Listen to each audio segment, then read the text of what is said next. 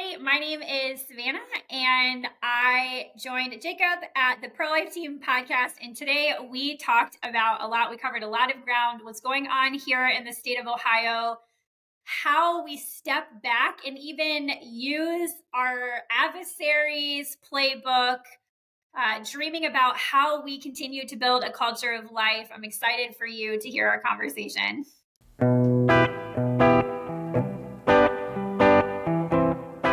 So Savannah, I'm excited to have you on the ProLife Team Podcast.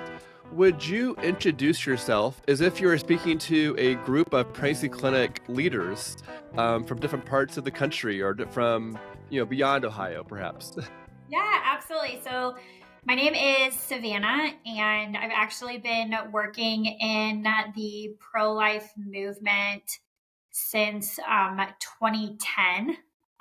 So really almost my whole adult life has been within the pro-life work. I come from a very pro-life family, and, just can even remember my mom and my dad just talking about the importance of God creating life and the implications of that. So I feel like while I may have strayed away from it for a season, it's not surprising to me that my life has kind of come back to this important and critical work. And when you say, as if you're talking to pro-life leaders across the country and other people that are in this work, first of all, I'm humbled.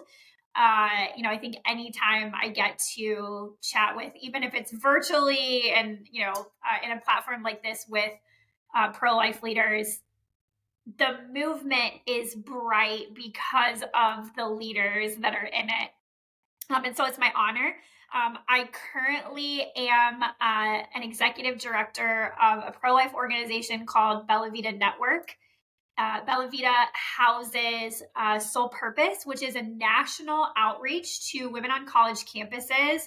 And kind of the gist of Soul Purpose is, what if we believed God could restore women on college campus in a way that not only would they never walk through the doors of an abortion facility, they don't have to walk through the doors of a pregnancy center either. And so it's very identity driven. How do we go to the source of where college campuses are a dark place right now? And so how do we go into those dark places and meet these college women at such critical times and really speak identity and value and worth? And the gist of it is, Psalm 119 says, how do the young stay on the path of purity? By living according to God's word. So let's go onto college campuses and raise these women up to know God's word and to believe it for themselves and for the women that are around them.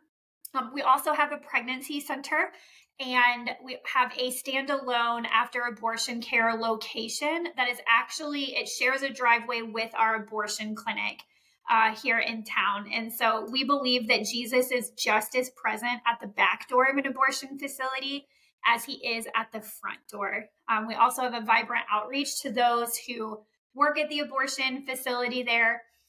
I'm a huge fan of pregnancy centers. You will be hard pressed to find a bigger supporter and advocate of pregnancy centers. So I also have the privilege of leading the Ohio Coalition of Pregnancy Centers. So 123 pregnancy centers here in the great state of Ohio. And then recently have stepped on to the National Coalition for Pregnancy Center here in the U.S. as the Midwest Regional Coordinator. I'm on the founding board. So I do pro-life work in my sleep. I eat, sleep, and breathe pro-life work.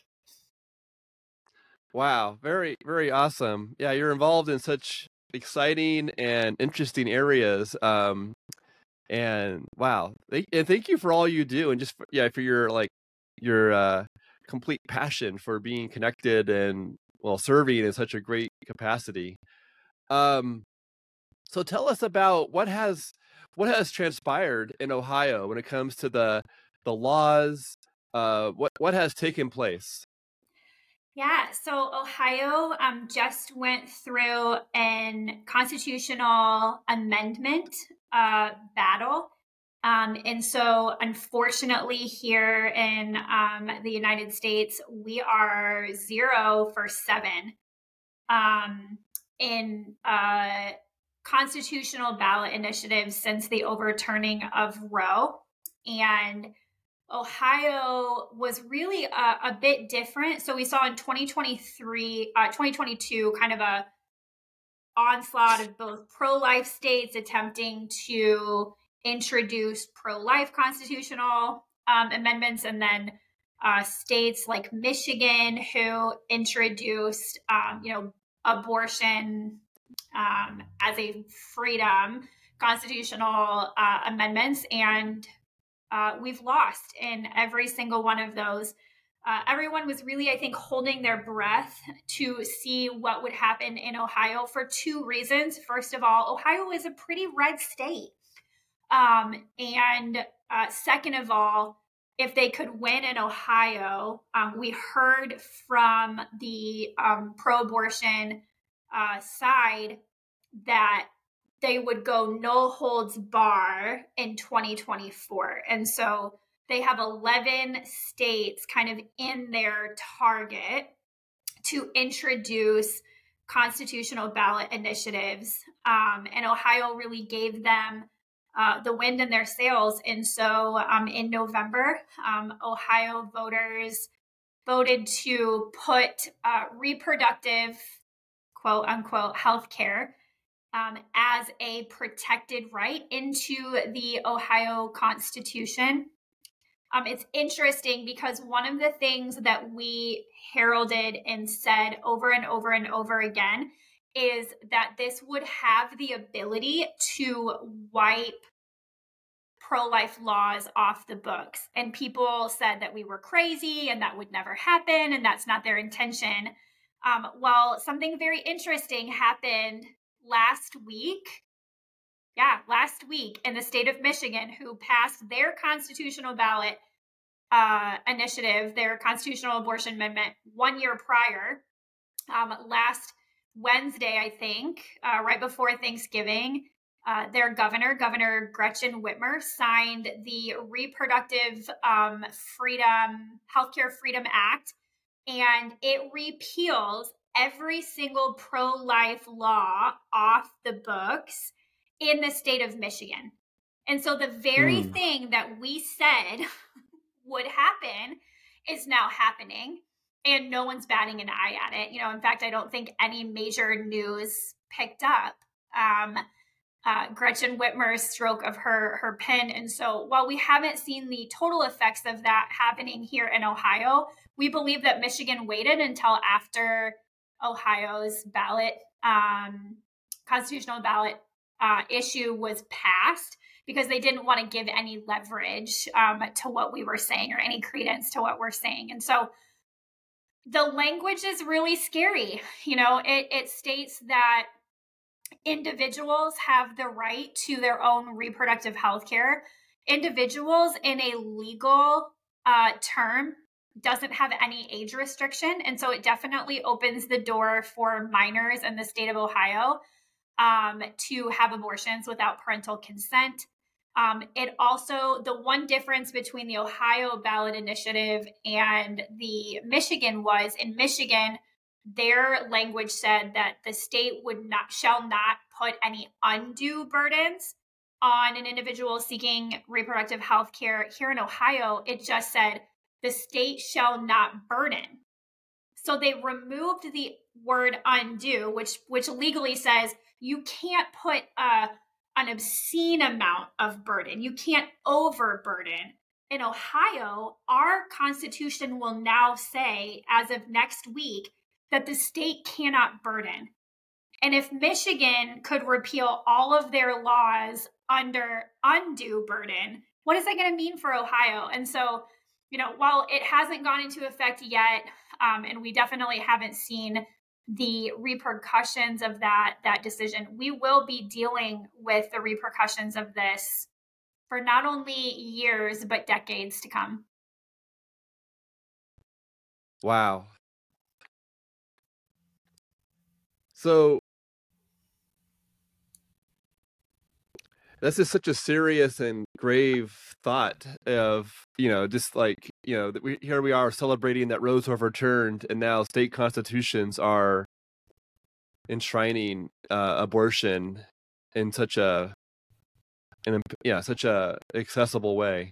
Yeah, and I think we have to be able to step back and allow the gravity and the weight to hit us. And I'm totally with you. Like, I absolutely rejoice that Roe is no longer in place. Like, my children and my grandchildren will be able to grow up without that being law of the land. Like, we should absolutely celebrate. And I don't think that we can still celebrate that and have a sober mindset about what is happening. It doesn't, one is not, they're not mutually exclusive. However, the one thing that the abortion industry and pro-abortion advocates have always had on us is that they have a playbook, and every time something happens, it's like they open up to page 100 and they know exactly what they're going to do. And it feels like, from a pro-life standpoint, you know, it feels like we don't have a very deep playbook. And the playbook that we have, we're losing. Like, we literally keep losing in every situation. And so, you know, I'm not disheartened. I'm not discouraging. I think people might be listening going like, wow, this feels really hopeless or discouraging. I am not hopeless. I'm not discouraged. I am sober-minded. I think that we have to be honest about the fact that we have just lost 7 times in a row. And we have to be brave enough to step back and go, we're not winning. The strategy that we're using right now is not working. And I may be biased, but I have a lot of friends that are saying the same thing. I am emphatically convinced that the answer is pregnancy center work. Because before, we clearly are seeing that the voters are voting pro-choice. They're voting to put abortion in our state constitutions. We need to change the minds and the hearts of our communities before we go after some of these legal things. And I think that the work that pregnancy centers are doing in their local communities are absolutely the answer and the strategy for how do we change the hearts and the minds of women who are looking for abortions, but how do we change the hearts and minds of people that are sitting in church pews? You don't lose in 7 states without the church showing up and voting, or not showing up and voting at all. Yeah. So, as you think about what's happening, do you find that it's hard to step back and evaluate the gravity when you're like in the middle of one battle after another, or as you try and step back, you know, how do you reflect on, you know, why don't we have a deeper playbook? And maybe that's a matter of I feel like we're constantly in these battles and we don't have some of the depth when it comes to the preparation for fighting different scenarios.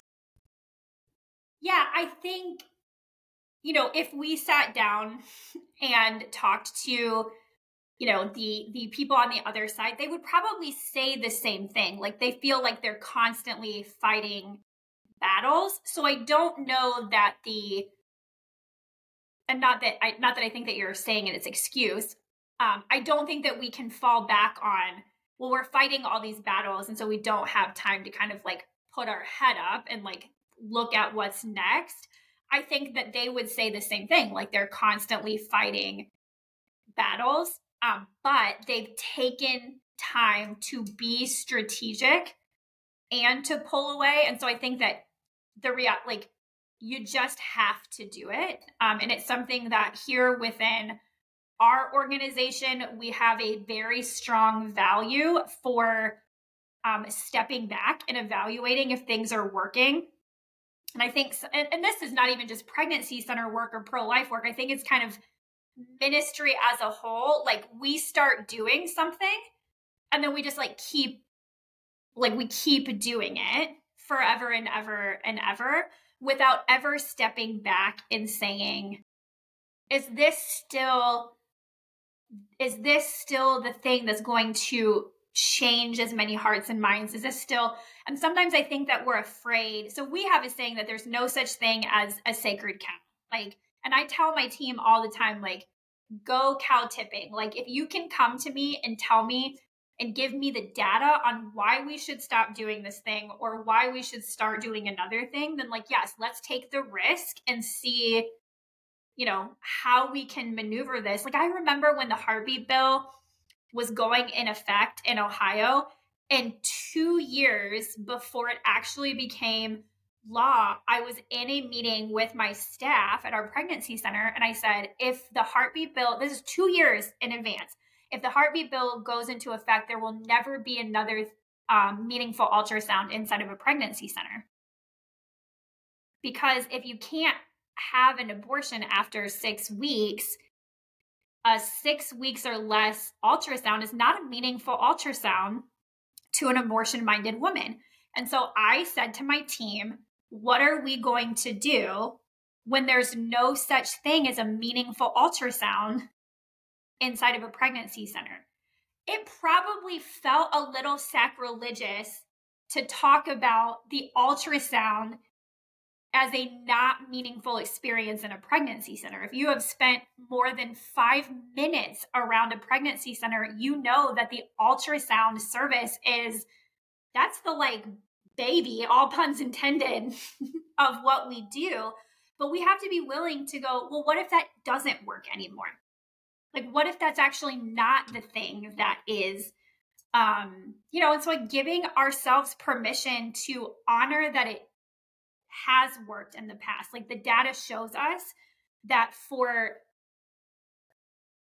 like generations, for decades, that has been a meaningful way to help change a woman's mind. But just because it was that doesn't mean it will always be that. And so I think we have to be brave enough to go, man, praise God that that has worked really well. But what if it doesn't work anymore? Yeah. And I think the largest new battlefront is with the abortion pill turning someone's bathroom into the abortion clinic, essentially. And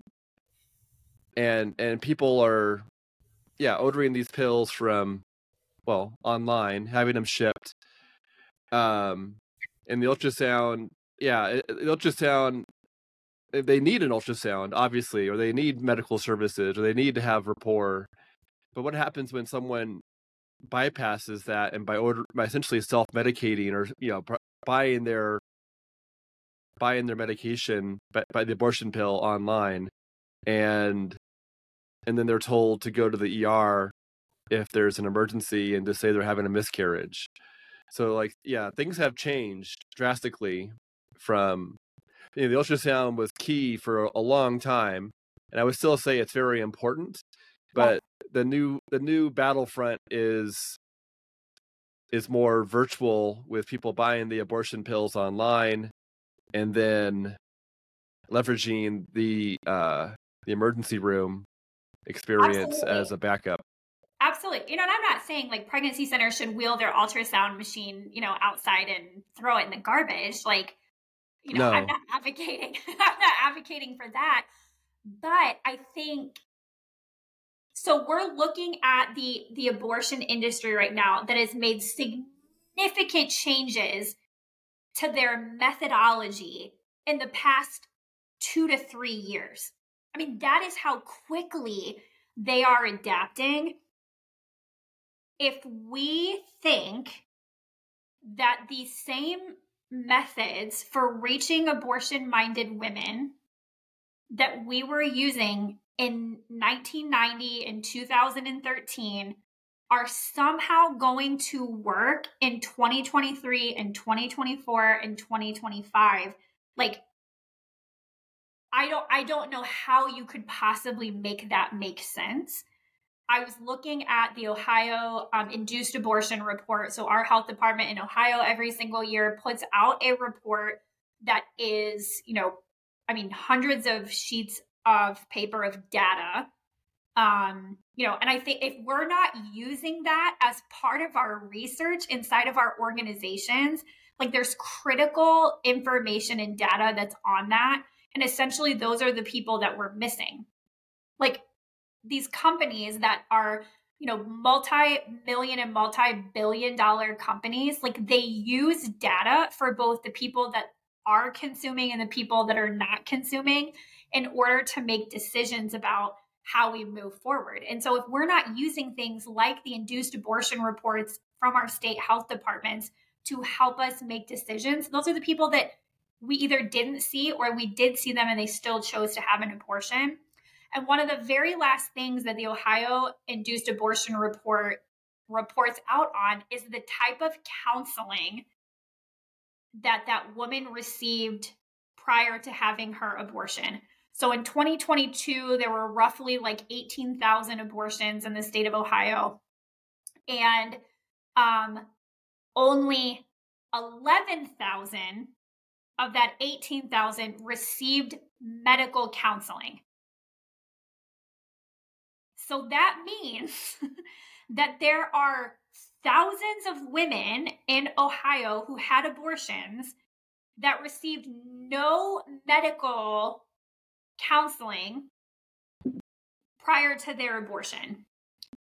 Only 3,000 of the 18,000 received any sort of social service counseling. So no one said, oh, you need housing? We could help you get housing.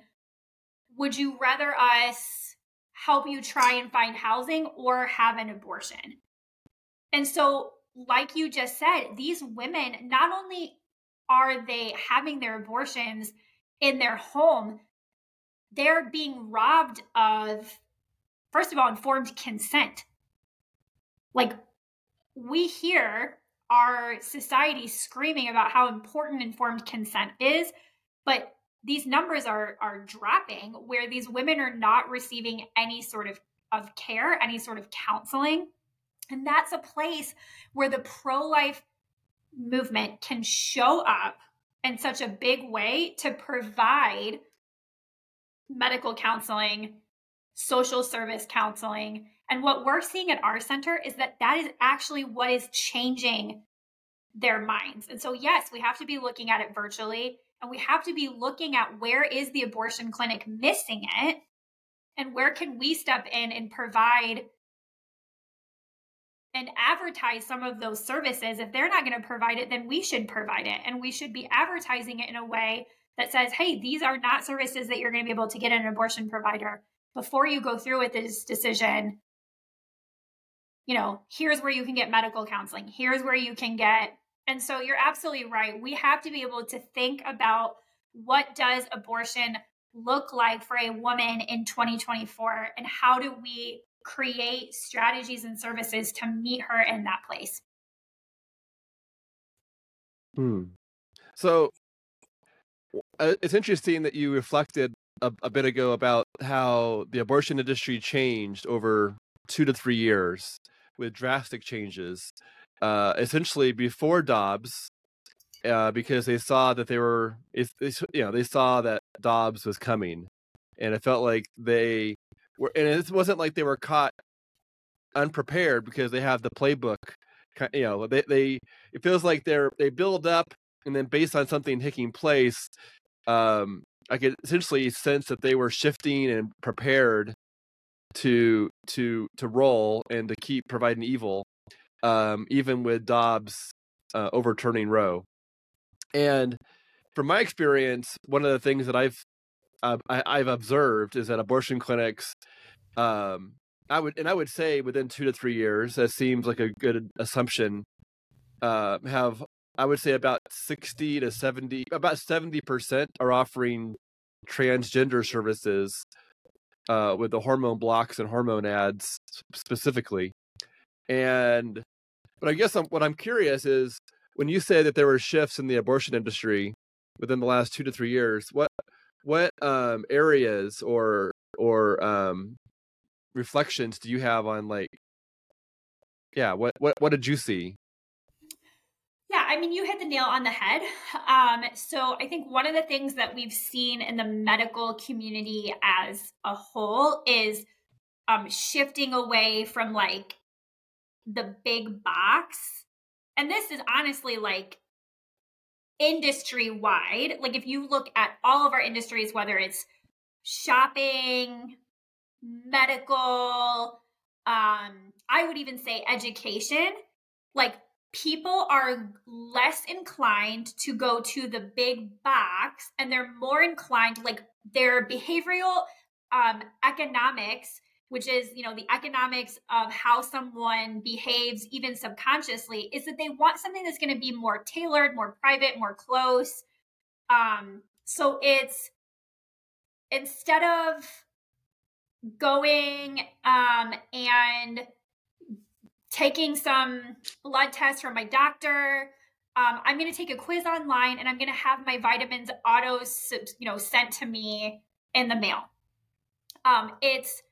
I'm not gonna shop at, you know, the malls. They're dying. I'm going to go to Amazon. And so it's everybody's taking things really close into the home, and the abortion industry absolutely capitalized on that. They looked around and they said, you know, people aren't going to the mall, they're going to Amazon. Like people aren't going to the doctor, they're ordering their, you know, vitamins on a website, having it auto subscribe. So how do we do that? And they do that through the mail order abortion. And so you don't have to go to a doctor, that you can do it in the privacy of your home. And COVID gave them, I actually think that their playbook was probably exacerbated.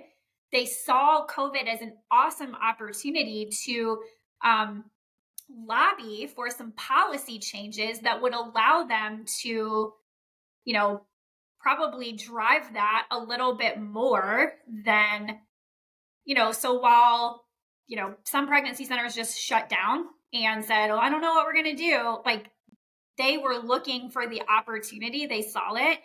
And we're seeing the abortion pill numbers skyrocket. Like if you look at the last 5 years of how many abortions are actually medication abortions, it's absolutely skyrocketing. You know, and it's the other interesting thing when I was looking at the Ohio induced abortion report, and obviously this is going to vary community to community, but it's interesting to me that we still talk about abortion as like a teen pregnancy problem, like, and the reality is that that is not who is having abortions. In Ohio, the number one group that's having abortions is 24 and over. It's not 18 to, well, we do see that, you know, and so even societally, how people view abortions and the use of abortion, it's not to conceal and hide. There's no shame in having a pregnancy that is not inside of a marriage. And so where it used to be like people would do that because it was shameful and they want to hide, now it's out of convenience and to advance. And so I think even the way that we view women who are having abortions, I don't know that the pro-life movement has totally caught up with the mindset and who really is looking and having abortions. Yeah. Yeah. And it does feel like things are shifting. Well, they have shifted quick. I'm sort of caught in a place where I think of things that we're trying to do that did work and they may not work anymore. And we're trying to adjust because they may work somewhat. And then there's also some ideas from marketing that have shifted drastically, and we need to build new programs and build new campaigns in order to essentially to respond to current demand. And the at-home abortion is probably, I think, the loudest and largest piece that needs to be addressed. And so I think a lot of us are working, you know, we work to try and respond to the current scenario. Meanwhile, I feel like there's a playbook experience that the opposition seems to have where they're lined up for like the next season while we're trying to fight the current fire, or we're always trying to respond to damage done by offering healing and hope and resources, and they're the ones who are causing damage, which determine where we get to go next, because we're always offering a response to damage being created. Yeah, I recently, I was probably like 2 years ago, heard Roland Warren, who is the president of CareNet, which is a national affiliation for pregnancy centers. I'm sure a lot of the listeners are familiar with Roland, and he is, you know, he is definitely a forward-thinking leader in this. And there are things that, you know, the first time I ever heard Roland speak, I'm like, man, this is somebody that gets it. And for the first time for me as a thought leader, I was hearing another thought leader that was giving me permission to actually think outside of like the things that we've always done. But Roland used the story in the scripture about when Jesus was going to heal, I think it was... probably not the centurion's daughter. He was going to somebody's home to heal somebody. But on the way, that's where he encountered the woman with the issue of blood. So Jesus is on his way to heal someone, to minister to someone, but he still stopped and had compassion for the one that was in front of him. And while Roland was using it as an example of pregnancy center work and post-abortive work working together, which is a beautiful example, I think that it fits really well in what you're saying, is that there is absolutely a capacity for us to care for the ones that are in front of us, but also to be looking towards the ones that are coming, the ones that we're walking towards, the ones that we're, you know, thinking about. And, you know, part of that is we have to have the infrastructure to be able to do that. That's why state coalition work is so important. But also at a community level, one of the things I appreciate about our leadership, and I see this happening because I travel and I speak at pregnancy centers, banquets, I've done board trainings and strategic plannings. And so I'm hopeful because I see this happening is, it was common practice for an executive director of a pregnancy center in the 80s and 90s to not receive a paycheck. And man, when I think about some of these like heroes of the day when pregnancy center work was starting, where they would show up and they would literally, they weren't paid for what they were doing. Like, we are indebted to those mothers and fathers. Like, they set an amazing foundation. There are still centers that are not paying their executive directors. We can't build infrastructure treating it like an, oh, by the way, ministry at the local church. Like, we won't see the level of innovation and forward thinkingness that we see in the abortion industry until we build organizations that have the infrastructure. And I'm not saying that we have to like retain the top paying talent, but one thing that we've done is we've set an infrastructure in every sense of the word within our organization that attracts brilliant minded thinkers. You know, when I look at our center staff, like, they are brilliant, but we had to build an infrastructure that attracted brilliance and talent, but then also we build our day-to-day in a way that cultivates that. You know, we have a room in our building that is our dream room, and they have time and capacity and space to be able to get into that room and to be able to ask those questions. And they know, like, there's nothing off limits. Like, if you can convince me that we need to stop doing X, Y, or Z, and you have the data to back that up, then we're going to take that risk, and it's paid off in dividends. Wow. So you have a dream room. Tell me more about the dream room. So my favorite thing about the dream room is we found this massive picture of like a gnarly rope bridge. Like, if you think like Indiana Jones, like, it's like swaying, there are slats that are missing, and like, it's really scary. And the reason that it looks so out of place in the room but it's intentional. And the reason that that is in that room is that that is what the path to abundant life looks like for many of the women that are walking into our pregnancy center. The path into an abortion facility is well lit, well paved, well funded. And that is why women readily walk into abortion facilities across this country every single day. Because the path to not just life, because Jesus didn't say, I came that they would have life. He said, I came that they would have life and that they would have it abundantly. And so we believe that a decision for life, that is the starting point. It is not the gospel until it's abundant life. And so when they walk into that room and they dream about their future here, they do strategic planning, they have staff meetings, the central thing that I want them to see is that rope bridge, because our vision is to flip that script. Like, we're not a lobbying organization. We're not a political organization. So we don't have the ability to legislate the abortion industry. We're not here to shut them down. But what we are here to do is to make the path into abundant life well-paved, well-funded, well-lit. And that's our responsibility, you know, not only to the clients that we serve, but to our community as a whole. Wow, I like that.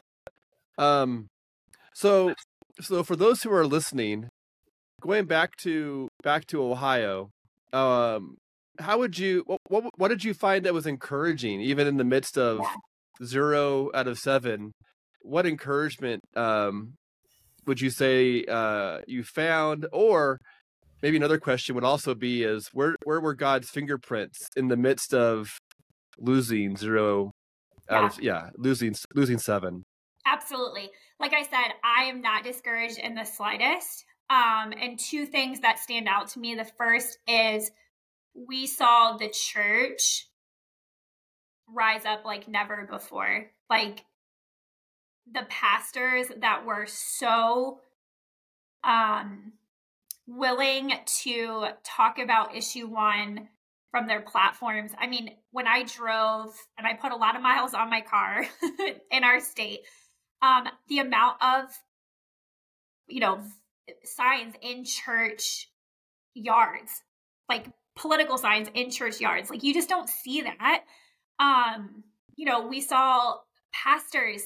I mean, there was I don't know if you saw it, but there was a letter kind of early on where like all of these African American pastors in our state wrote a letter, you know, saying this is, you know, we don't want this. And so seeing the church use her voice in this was so encouraging.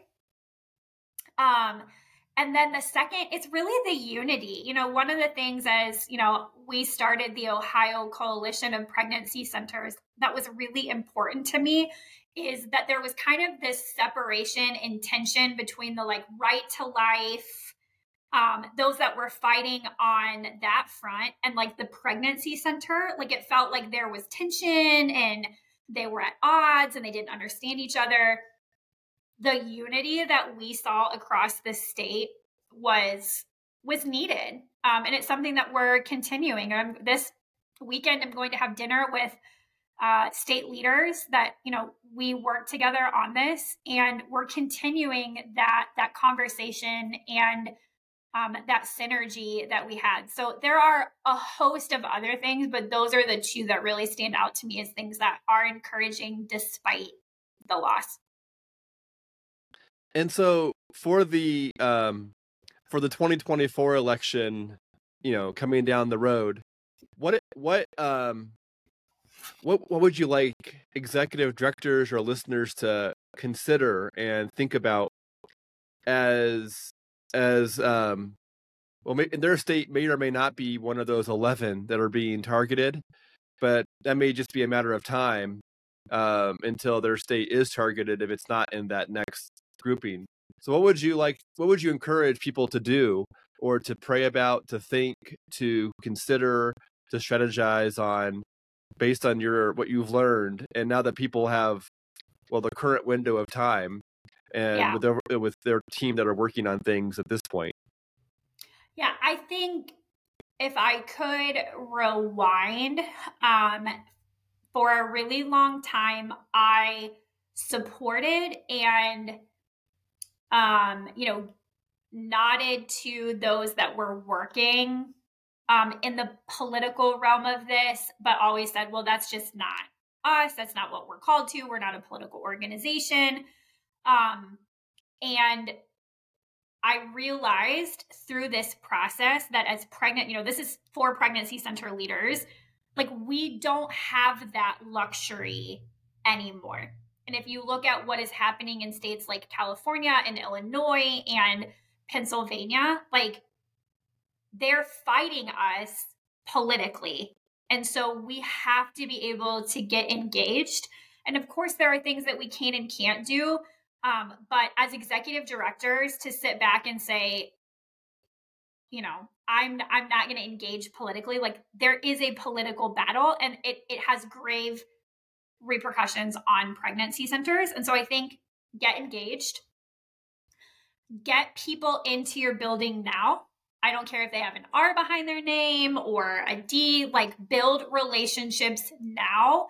You can't build relationships in the tension. And so get your city council members in, start building those relationships now, start crafting that message, show the vitality of the work that you're doing, both at the local and the state level, because you don't want to be reactive and you don't want to not have friends at the city and the state level that when those times do come. And even if they're not in one of those 11 states, they will be.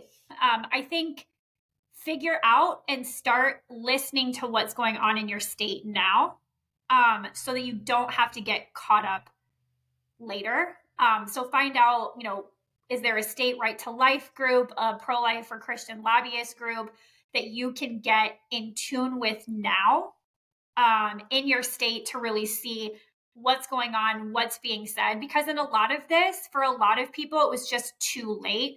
And in Ohio, we had the lowest number voter turnout than we've ever had.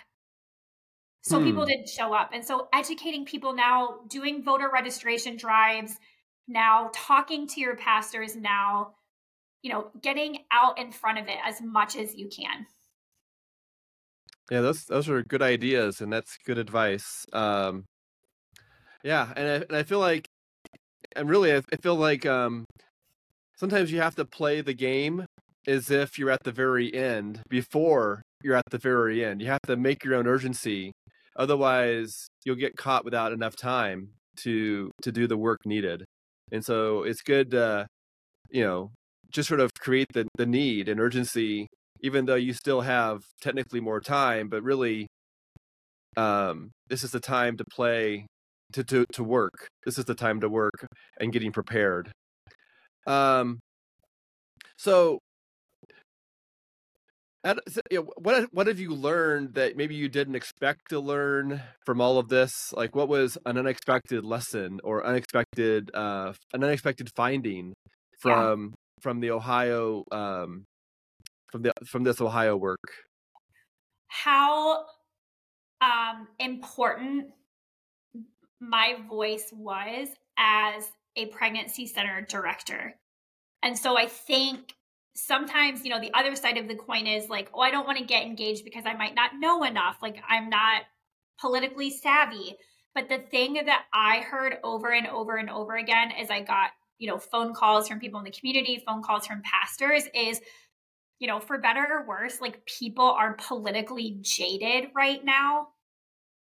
And they emphatically trust their pregnancy center leadership. And so I can't tell you how many pastors would call and say, I'm going to talk about it this Sunday. Like, can you help me craft my message in a way that, and so don't underestimate your voice as a pregnancy center leader, because at the end of the day, you are the one that sees firsthand the implications of abortion on our society. And that was something that I really had to wrestle with. And I remember, even the day after the election, talking to a local pastor and just being so, you know, tearful and going, I wish that people just understood. Like, I wish that people could see what I see every single day, because if they could see what I see, they wouldn't. And so we have a holy obligation to help build a bridge so people understand what the reality of abortion is and how it is impacting people in the community. And we see that firsthand. And, you know, we have an obligation to help our community understand the reality of abortion. Yeah, that's good. That's really good. So when it came to going to all these churches and the church and the pastors, you know, increasing their engagement, where do you see that going into the future? Is that continuing? Is it blossoming into something even better?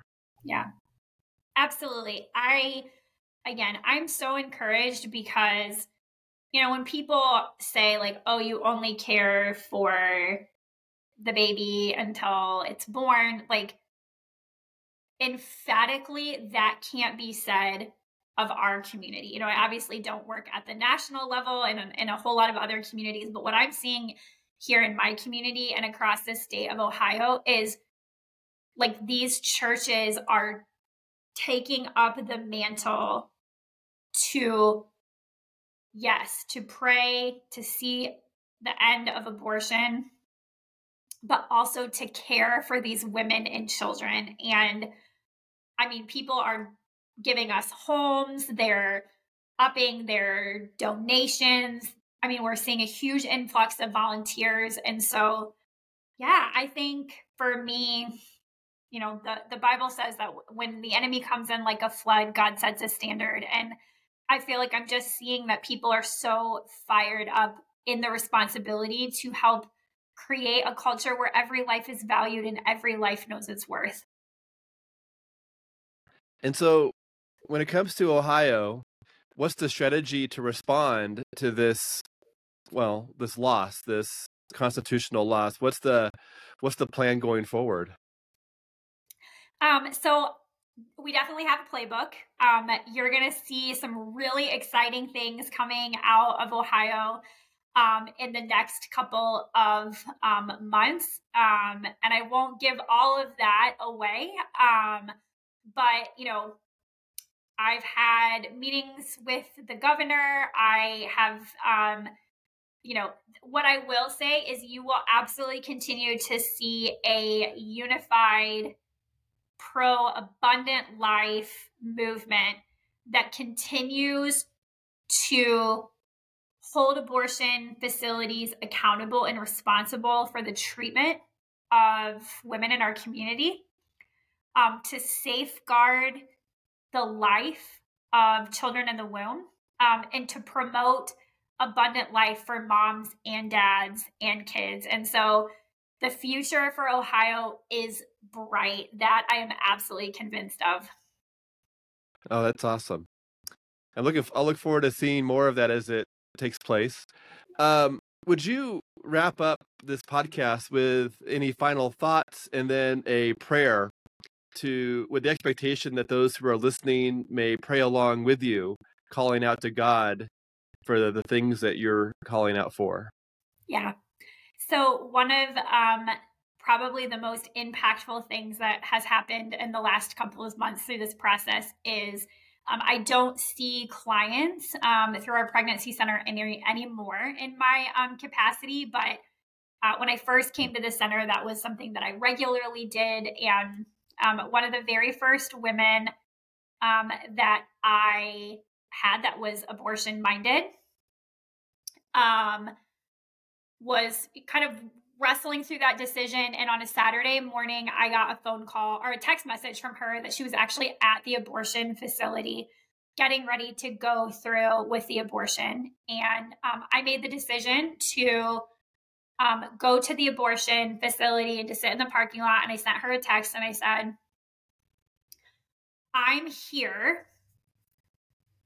If you want to not go through with this, like, you're more than welcome to come out. And if not, like, I'll just drive you home after your abortion. And like less than 2 minutes later, she came out. She did not go through with that abortion. She went through some of our classes here at our center. And, you know, as we can't stay with these families forever. And, you know, the natural thing is that they move on with their lives, and I lost touch. So I am on a board for a private school here in my community. And we had our first day of school this fall, and our board members go to the school, and we welcome all the new students. I like to go down to the elementary because those kids are really excited about their first day of school. The like older they get, the less excited they are for the first day of school. So kids, you know, coming in, we're getting to the end of the welcoming kids in, and this woman comes behind me. I'm talking to another board member, and kind of touches me on my shoulder, and I look up, and it's the mom of that child dropping that child off for their first day of school. Wow. And so the reality of the work that we do, that we show up and do every single day, is absolutely to save those precious children. But do you know that those children, they grow up? And so we're not just doing this because we love babies. We're doing this because we love lives and we love destinies. Like, that little child is sitting in a school, learning who they are, figuring out their gifts, figuring out what they're good at, what they're not good at. They're making friends, and they have an entire life laid out in front of them. And abortion doesn't just destroy the physical frame, it destroys that entire life. And so keep going. I know this work is hard. I know that, you know, there are days that we show up and we just don't know how we're going to do it. And we have defeating blows, you know, like we're seeing right now. But the reality is that for every child that's saved, that's a life that is worth living. And so, God, I thank you for every listener. God, I pray that you would infuse them with hope, that you would infuse us with hope. Your word says that we would have been despaired unless we saw the goodness of God in the land of the living. God, and I pray that these workers who are diligent and who are desiring to see lives saved and changed, that they would look around them and they would see the goodness that you are doing, whether it's in a donor or an answered prayer or a saved child or a God conversation, that you would show them what they can put their hope in, and that ultimately it's you. God, I pray for strategy and wisdom as we continue to advance abundant life culturally and change the hearts and minds of our culture. God, would you give us wisdom and strategy? In Jesus' name, amen.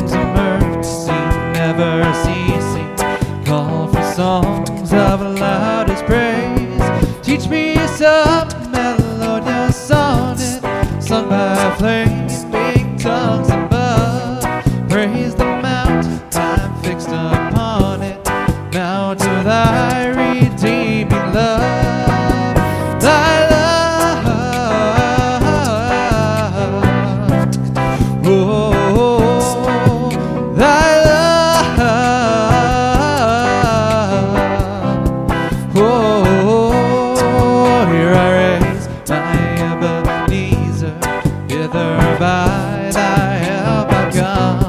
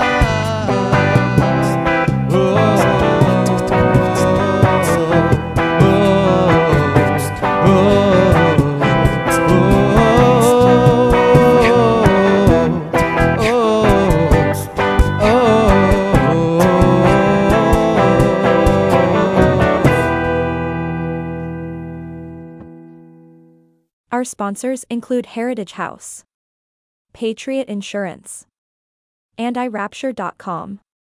The ProLife Team Podcast is a ministry of iRapture.com. If you would like to explore making a donation or becoming a sponsor or have a recommendation for who would be a good guest on the podcast, please contact us at hello@prolife.team.